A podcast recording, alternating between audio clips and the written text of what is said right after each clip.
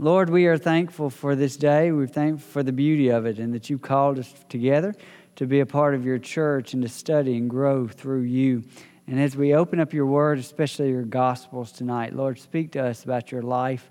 Move through us that we might be able and willing to learn and be transformed by you. These things we ask and pray in your name. Amen.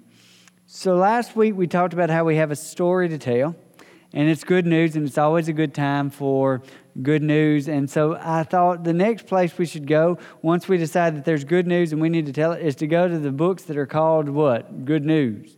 That's what gospel uh, means. Gospel means the good news, and it, it, those are usually the ones I always assume y'all know, but I'll, I'll just say it anyway. I assume uh, uh, all this, but it's better to go over. The Gospels Matthew, Mark, Luke, and John. Uh, as you recall, uh, they're written in the time of Jesus. And, and one of the things we need to understand as we go to the Gospels is what the society around Jesus looked like. If you want to open to Mark, we're going to be there in a minute, Mark, the first chapter. But as, as we begin, let's look at the world of, of Jesus for a second. And you may say, We've talked about the world of Jesus. It's okay, you can hear it again. Um, we need to understand it if we're going to read faithfully the Gospels. First of all, there's a rigid class structure. Think India today. Think uh, I'm trying to think of some other class structures, but it, it, it is you were what you were born into is what you were. Uh, if your dad was a carpenter, you were a carpenter. If your dad was a priest, you were a priest. Uh, if your if your dad was a, a, a noble, you were a noble. If your dad was a fisherman, you were a fisherman. That's how it worked.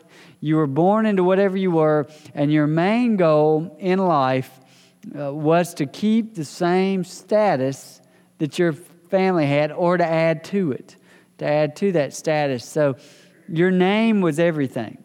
I like to say it was like the South was about 30 years ago, where your name was your bond and you didn't have to have contracts, and a good name was to be valued. It's that kind of thing. You, your family mattered, and your family name mattered. Uh, you had these urban elites when I say urban elites, and I'm talking about the Israelites, where, where's urban? What's urban for the Israelites? It's a famous city on a hill, Jerusalem, right? That's where the elites live. Now, there are other cities, but, but when I'm talking about urban elites, I'm mainly talking about uh, Jerusalem. Those urban elites, uh, if you read through your scripture, um, those urban elites, when you get to them, are going to be people like the Sadducees. Uh, Sadducees and Pharisees are not the same people. Don't get confused. Remember, Pharisees are lawyers uh, of the, well, lawyers, not the way we think of lawyers, but they're experts in the, the law. And they are folks that are trying to uh, live out their faith kind of in opposition to Rome. Rome is the dominant force, right? And the Pharisees uh, say they want to live out their faith and live out the law in opposition to Rome. We think of Pharisees as bad people. If we had Pharisees around us today, we'd say those are the salt of the earth people. And why I say that is because they would be the folks that were standing up for their faith in light of this occupation. Now, then you say, well, if the, that's the Pharisees, what are the Sadducees? The Sadducees were the folks that believed the best way to keep Judaism going, because that's what they were both trying to do. Both of them trying to keep Judaism going.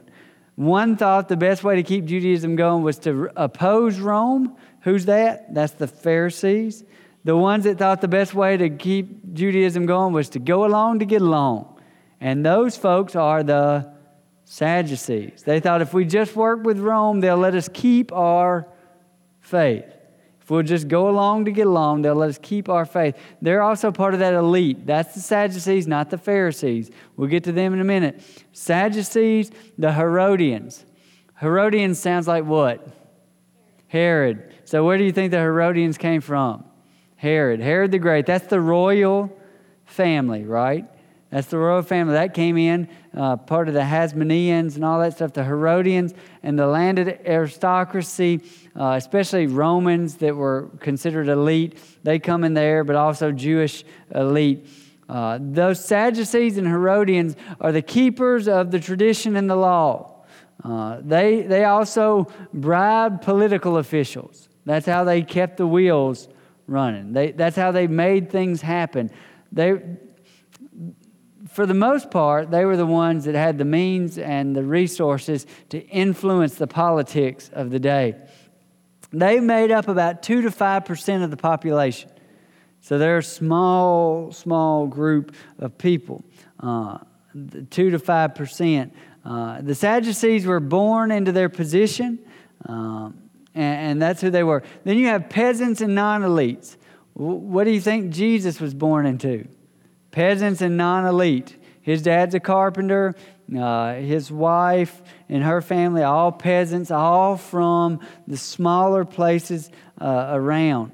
Uh, urban non elites would be your peasants that actually lived in the, the city, right? They're the poorer folks there. Uh, what, what's missing in, in that? If that makes up 5% and the other 95% are peasants and non elite, what does that tell you about the society? What's missing?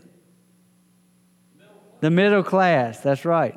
No middle class, or very, very minute middle class. You have the haves and the have nots. Uh, that's all you've got. Uh, these are the workers, the farmers, farmers, the farmers, the artisans, that kind of stuff. Those are the folks that make up this category, and, and their life was uh, very difficult. They had a hard row to hoe. And if you ever forget that they had a hard row to hoe, think about the birth story of Jesus. What did it say? Mary was great with child, and what did she have to do? Move. She had to move to go pay taxes. We think of it as like a little journey, but really they had to relocate uh, the family uh, to Bethlehem uh, or the place of his birth so they could pay taxes. There, there were also the, I said there were two groups. There's actually a third group, and it's the folks you may not think about. There you have those that are upper class and those that are lower class, and then you have the third group, which is those with, anybody guess? No class. Bonnie knows. She's making a list and keeping it twice, right? Those with no class. In Jesus' day and time, who had no class? Anybody remember your Bible stories? Who do you think's got no class? The leper's sick. If you're sick, you have no class. Slaves, Slaves have no class. Women have no class. Children have no class. You got it. You pretty much, you pretty much nailed it. Um, those are your, your folks. And also, no class, also, because we, we named all these folks uh, uh, that don't work and can't hold property and that kind of stuff. But we also forget there are certain professions in that te- New Testament world that are considered no class because they can't keep the cleanliness uh, rituals of the day. Uh, for instance, that'd be you know a Jewish person that slaughtered hogs um, somebody uh, that collected garbage, somebody that picked up dead bodies, folks that couldn't, couldn't follow the ritual purity stuff of Judaism. And then you had a special class uh, of folks that we'll call the retainers. That's the Pharisees. They're the ones that are, are tasked with retaining the tradition. They're the ones that you go to when you have a question about the faith. They are peasants. Uh, they're, they're not like peasants, but but they're interesting because they have no power on their own. They're not of the elite social class, so they don't have power like social power. What they have power in is that they are experts at the law. So what they do gives them an authority in society that they don't have personally. Um, that they don't have personally. Um, and, and, I'm trying to think of a, of a, of a good way uh, to, to, to, to, to illuminate that. Oh, it's kind of like this. Uh, any of y'all ever lived in the Delta? Anybody lived in the Delta? I have. I lived in the Arkansas Delta. I don't know if it's like the Mississippi Delta. I can tell you about the Mississippi Delta. Is it? Okay. So, Mississippi Delta. they, they, if you ever go to the Mississippi Delta, they're all beautiful. Most of them are beautiful people. And I asked one time why they're beautiful, and then I realized they just all marry each other. That's how they stay beautiful. And I don't mean that as an insult. I'm, I'm not talking about like they marry in families. I'm talking about if you're from the Delta, you tend to find somebody from the Delta, and y'all are both beautiful, so you make beautiful children for the most part. But what I figured out was you couldn't move into the Delta and be accepted because they didn't know who you were. Like for 500 years, people have been in the, the Delta and they know each other and they're not going to let you in. So, so everybody tell me how hard it was to get in the Delta, and I would always tell them that the Delta was a wonderful place. They treated me royally. Every time uh, they, they treated me like a king most of the time. It was awesome being in the Delta. I said, I don't know why more preachers don't go to, want to go to the Delta. It was great. But then I realized when I talked to other folks that had moved in for a job or something that they really were excluded. And I go, Well, what's the difference? And they go, Preachers get an honorary membership card because they are the preacher that everybody else doesn't get. That's when I say when I say that the Pharisees are a special class. In Jewish society, they get an honorary card that they are important because they are the keepers of the law. They're the ones that keep it all straight. Uh, because they're the ones that people would go to and go, You need to tell us what the Torah says about this so that we can structure our lives in the right way. Purity status and class structures are all intertwined. Purity in class, purity in class, purity in class. If you went below your class, you, you made yourself impure, vice versa. Um, the symbolic power is that those who are born on the bottom, and we need to know this as we read the Gospels because it, it factors the way we read it. Those on the bottom don't have any way to get to the top. There is no American dream. What's the American dream? If you work hard enough, you can make something of yourself, no matter who your parents were. Back then, that, that's not the case. If you're on the bottom, stay there. If you're at the top, we're going to stay here. That's how we like things, that's how it works. Um, the only thing that would affect that is what? Illness, right? Because you have wealthy people throughout the Gospels, if we read the Gospels, we have wealthy people who have been abandoned by their family because they are sick.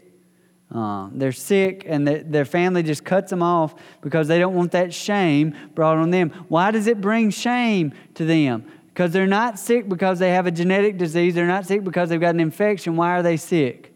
Because God is punishing them for something. Or God is punishing the family for something. So let me ask you if, uh, uh, if you're in Jesus' time and your family's got a good name around Nazareth or around Bethlehem or around Jerusalem, and your child gets sick, um, now we, we like to think the way we'd act, but here's how they would act back then. They're going to get that child out of the family so that they don't bring shame upon themselves. We go, that's terrible. Well, that's how it was. That's what they would do. Um, so that these this is how this is the struggle that's there between the haves and the have-nots. Um, the high priest are the wealthiest and most politically powerful of society. When we talk about Caiaphas, right, the high priest, know this: Caiaphas is loaded, and Caiaphas is influential. He would not be where he was if he was not influential.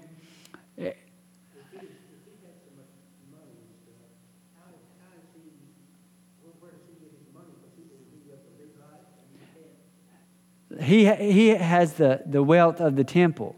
The priest oversee the, the temple money. So it's there, yeah. It's like uh, when I was in Morton, I drove by somebody's house one time, and it was a better house than most people had in Morton. I said, Mama, who, who lives there? And she said, That's the such and such preacher of a different denomination, and all the offering flows through. In that denomination, all the money flows through the preacher before it goes anywhere else. And I said, Oh, well, that's nice. That's how that works. Um, but that's, that's kind of how, you know.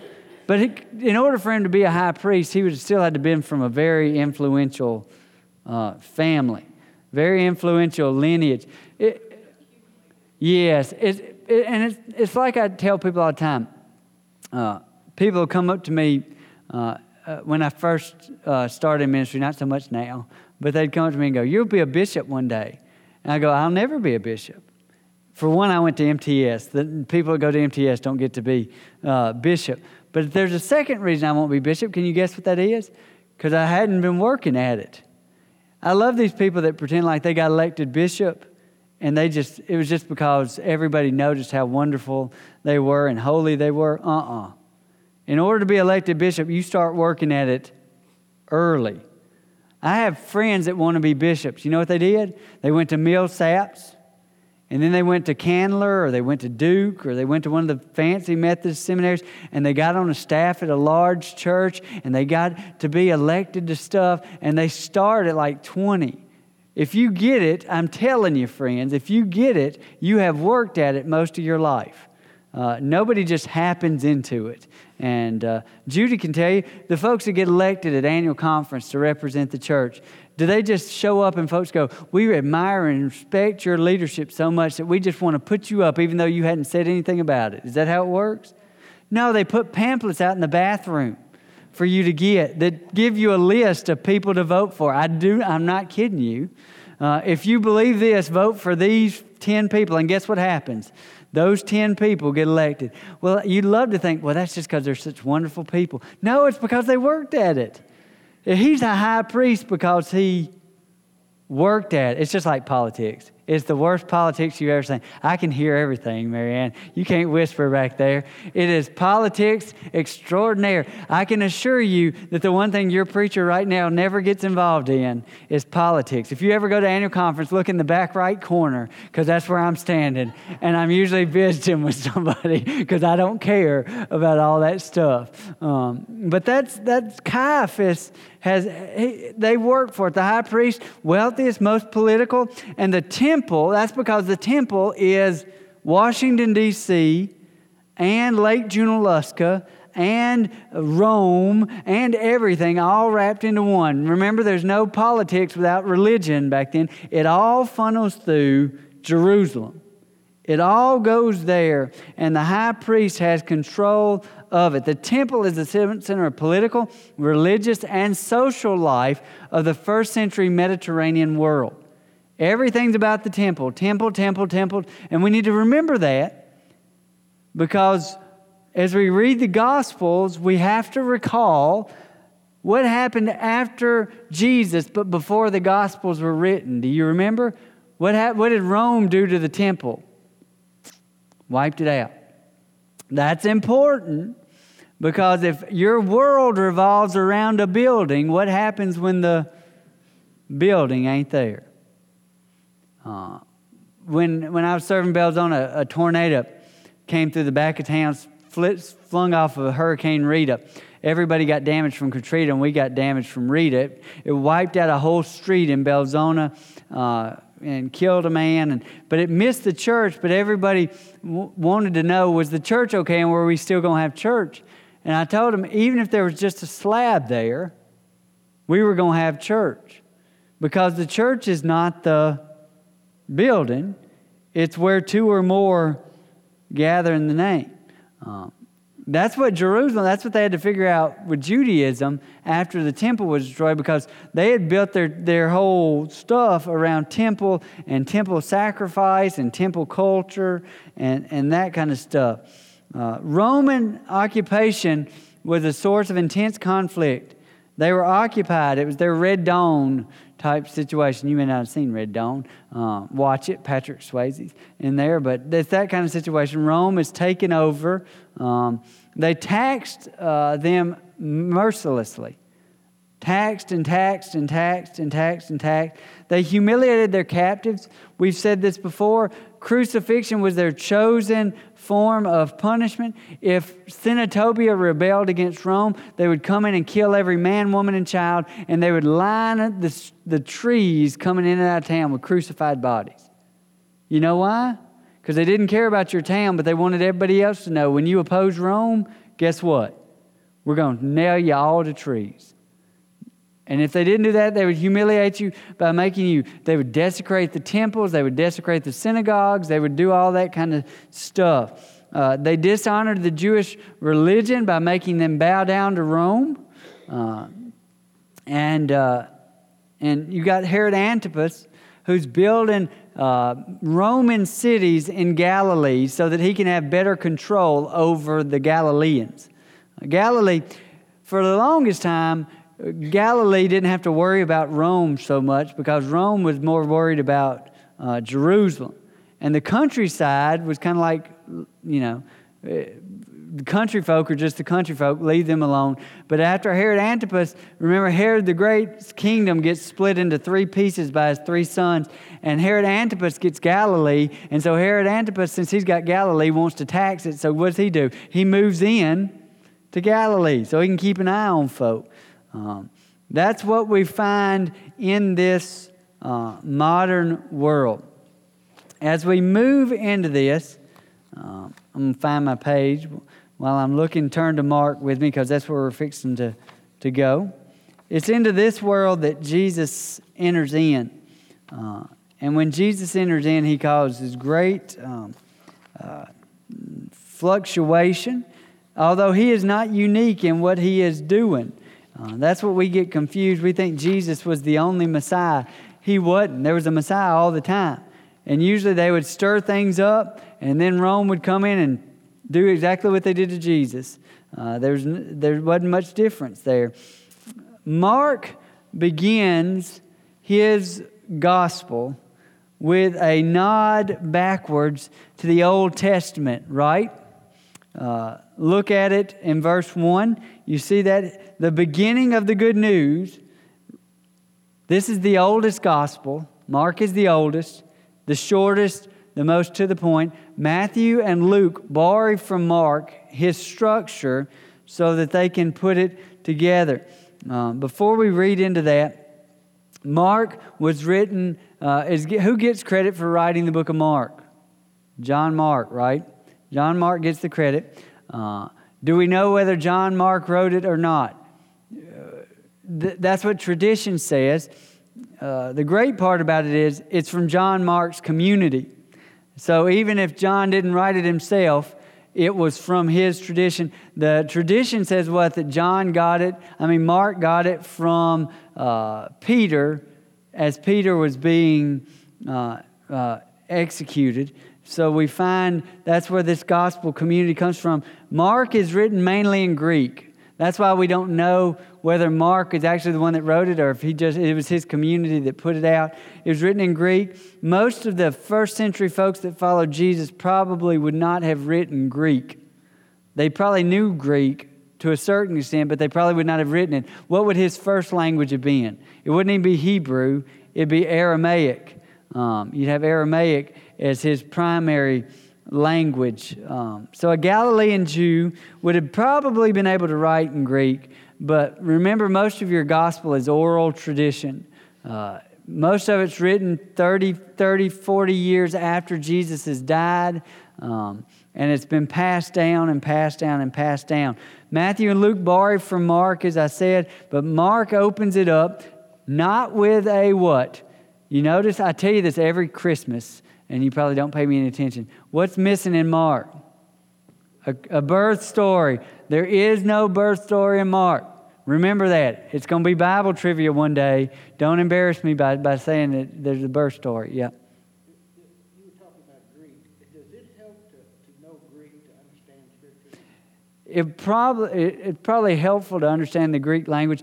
As, when I was at MTS and when I was going through the Methodist process, they didn't make us take Greek or Hebrew.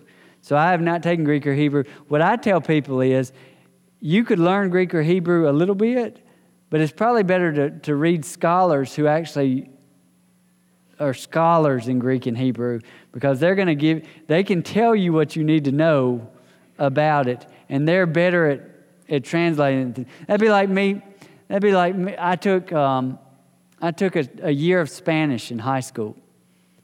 Um, does that mean that I can go to Honduras and just carry on a conversation. If that conversation is, hello, how are you? My name's Keith. Where's the bathroom? I'm great. If it gets much more than that, I don't know the subtle nuances of, uh, uh, of things, so I stay out of it.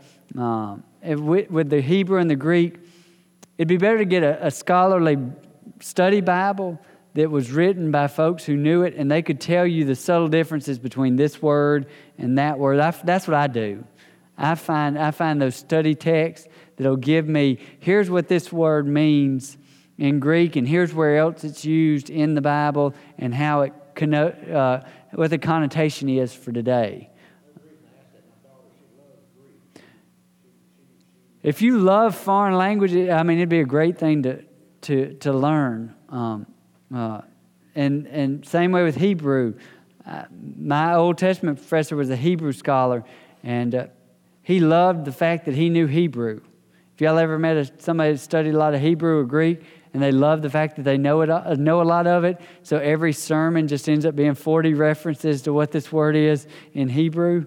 I find that a lot. Um, uh, so it's good to know it uh, if you can if you can figure it out. They didn't make me take it, and uh, when I was in school, I hate to admit it, but if they didn't make me do it, um, I wasn't going to do it.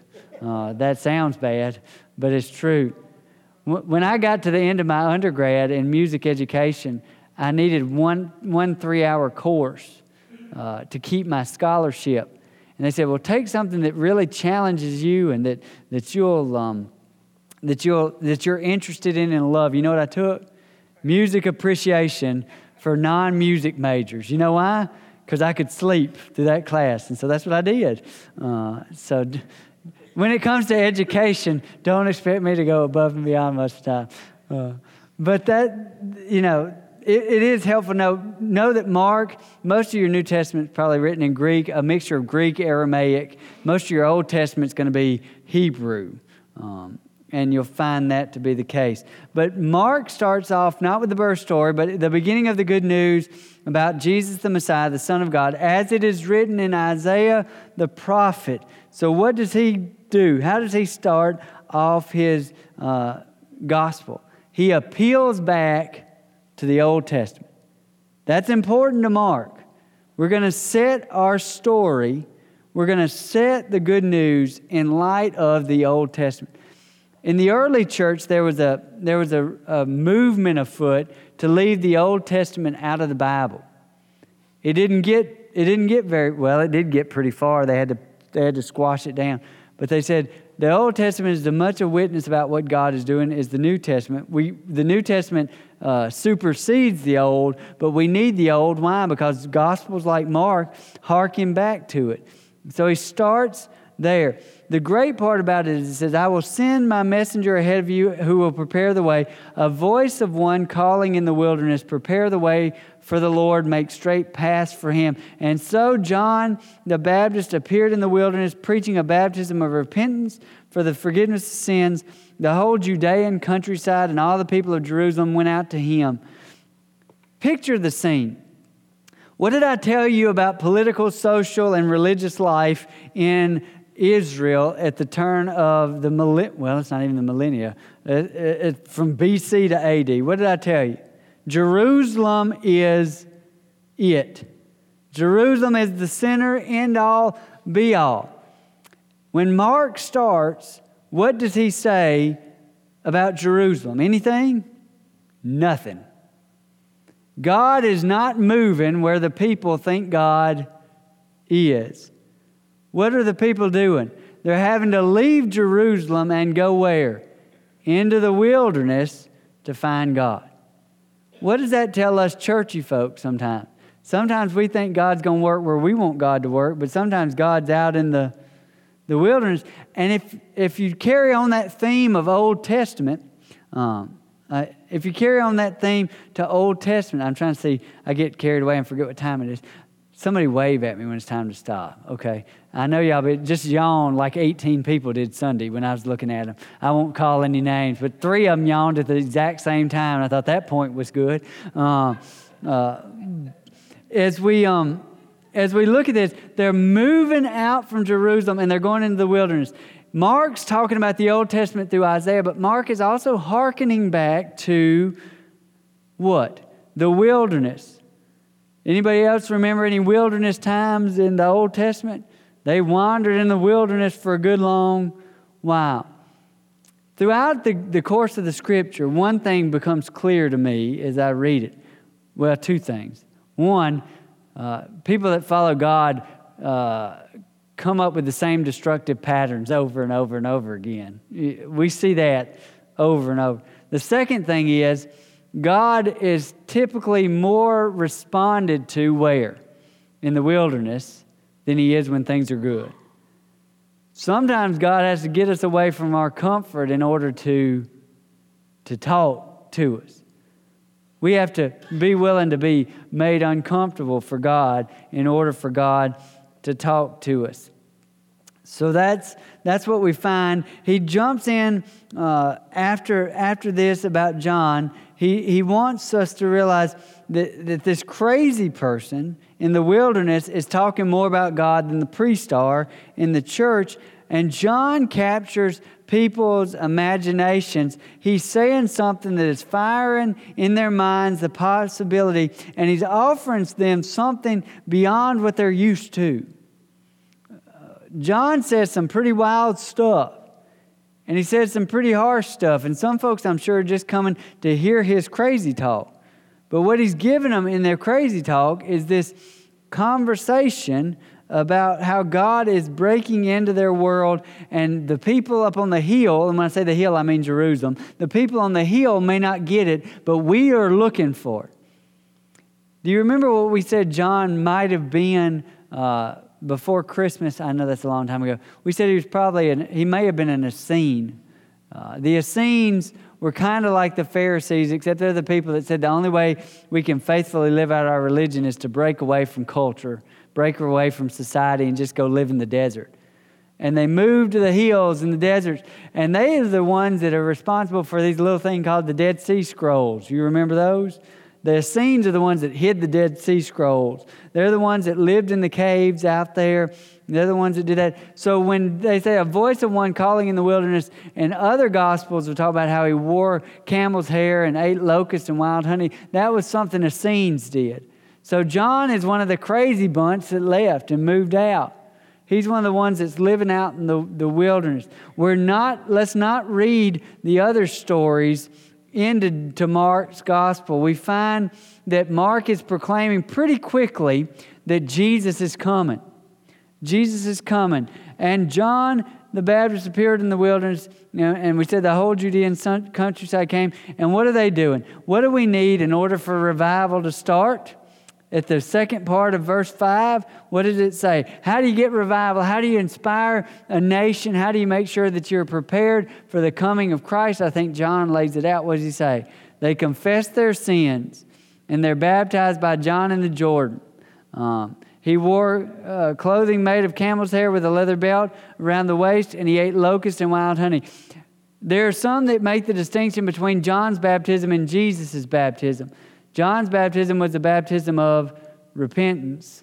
Um, uh, and it was, it was not an uncommon practice in Judaism. This symbolic washing um, was a symbol in Judaism. But he also says, and this was his message After me comes the one more powerful than I, the straps of whose sandals I am not worthy to stoop down and untie. I baptize you with water, but he will baptize you with the Holy Spirit. So John's saying, What I'm doing is symbolic. What he's going to do is this great spiritual awakening. He's going to baptize you with the Holy Spirit. Uh, and then Jesus shows up. Don't read into it any of the other gospels. Here's what I'm going to encourage you to do, especially as we read Mark or as we read other things. Make sure when you're reading it that you read what's in Mark. Don't go, well, Mark left some stuff out. No, Mark is Mark. Matthew's Matthew, Luke's Luke, John is John. Read Mark for what it says because you'll want to read into Mark, Matthew, and Luke because Matthew and Luke borrowed so much from Mark. Um, so you'll think, well, I know that there's more to this story. Yeah, if you bring them all together. Uh, at this time, Jesus came from Nazareth in Galilee and was baptized by John in the Jordan. So it doesn't give us any it doesn't give us any lead up. It, you know, what's the other story say? John goes, you know, I don't need to baptize you. You should baptize me. No, this is that's another gospel. This one just says Jesus was baptized by John. Why? Because the people saw John as a prophet who was anointing people to follow God. This is going to be where Jesus comes into his own. But here's what it says just as Jesus was coming out of the water, he saw heaven being torn open and the Spirit descending on him like a dove. What does it not say right there that we like to read into it? We like to read into it that perhaps everybody saw a dove. Is that what Mark says? Mark says what? Well, it says like a dove, but it says what else? What pronoun is used as the action? He. He. Not everybody, but Jesus saw it. What is Mark trying to say when he just says Jesus sees this stuff? Who is the baptism for then? The baptism is for Jesus because Jesus is fixing to start his ministry and Jesus needs affirmation from God that he is who he says he is. We like to think Jesus was roaming around going, Yep, I'm God, I'm in charge. Well, Jesus is just as much human as he is God. And if you're a human and your mama tells you you're the, you're the son of God, do you think that perhaps you need a little bit of uh, affirmation? Because your mama's supposed to think you're pretty special um, and that you're pretty amazing, but uh, you just make sure. Well, this is the affirmation that Jesus needs. If you read it, though, uh, it says that heaven was being torn open.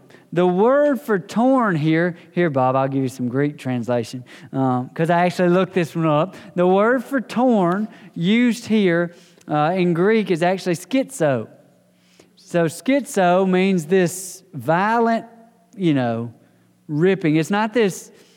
We, here's what we think we think Jesus went down and he came up, and all of a sudden, God just took the puffy clouds and went. And all of a sudden, this quiet little dove just floats down and lands on Jesus' shoulder and goes, Hey, Jesus, you're awesome. And then just flies off. But that's not what Mark tells us. Mark tells us that the heavens are ripped open in a violent fashion. And this dove comes down, and this dove is not this peaceful uh, symbol that we like to make it. Uh, this dove is a symbol of God's prophetic word coming down, and it says at once. I don't like my I don't like the NIV right here so much. At once the Spirit sent him out into the wilderness. That is not a great translation of that word. If we want to translate it faithfully, I think it needs to say the Spirit drove Jesus into the wilderness. Yeah.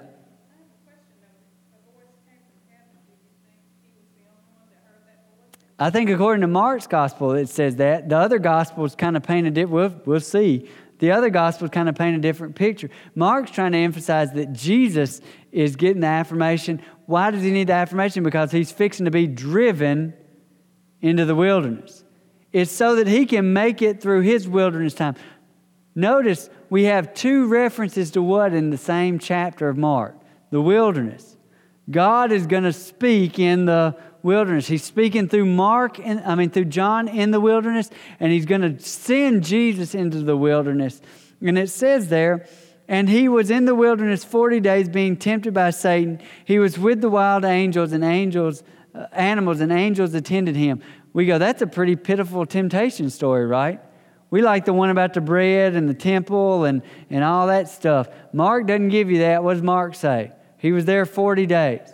Why is that significant? What did Mark give you? There's only one 40 days. Does that sound biblical to anybody? What is that?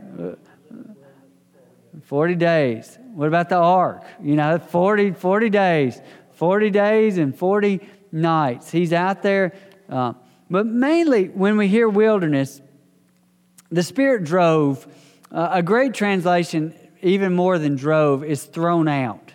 Jesus is thrown out into the wilderness for 40 days. The wilderness comes from this Jewish tradition, and it's, it's meant to symbolize an untamed and undomesticated land.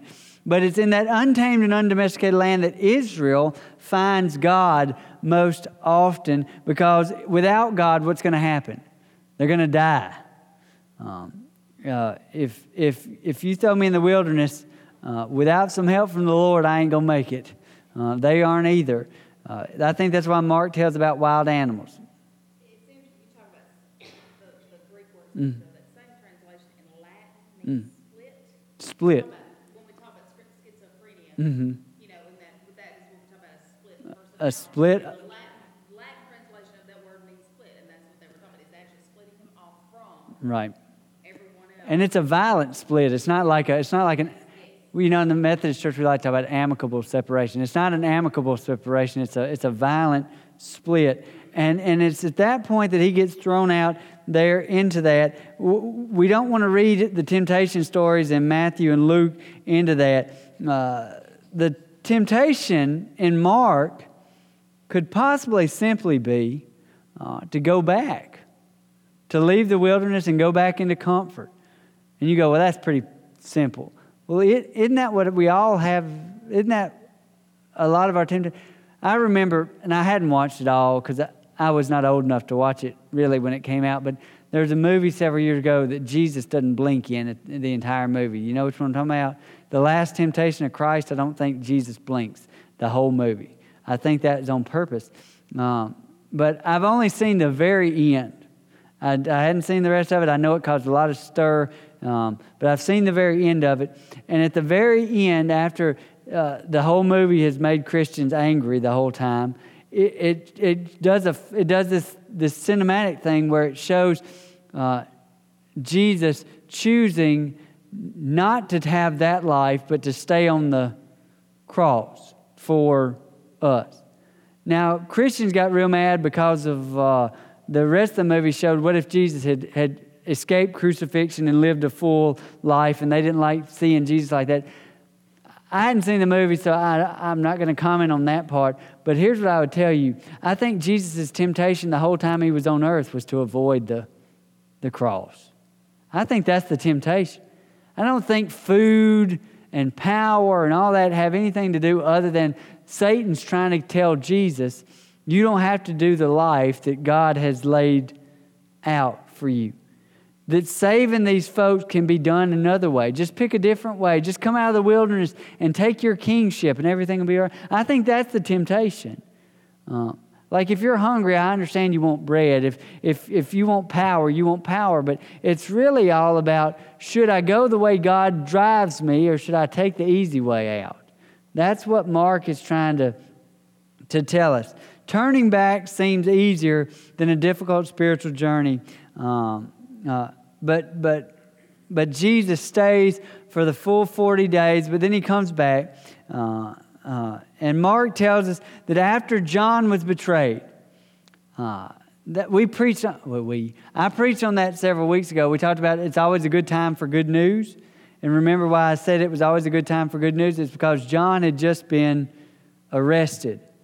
So Jesus gets back from the wilderness and there's bad news and yet he still starts his message because after John was put in prison, Jesus went into Galilee proclaiming the good news of God. It seems like that would have been a good time to reassess what you're doing.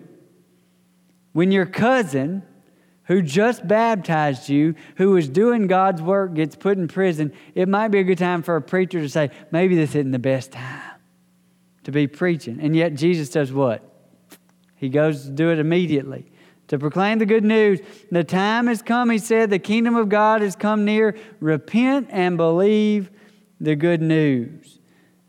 What's the first active form of Jesus' ministry? Um, and, and, we're going to get into that next week. I want you. What time?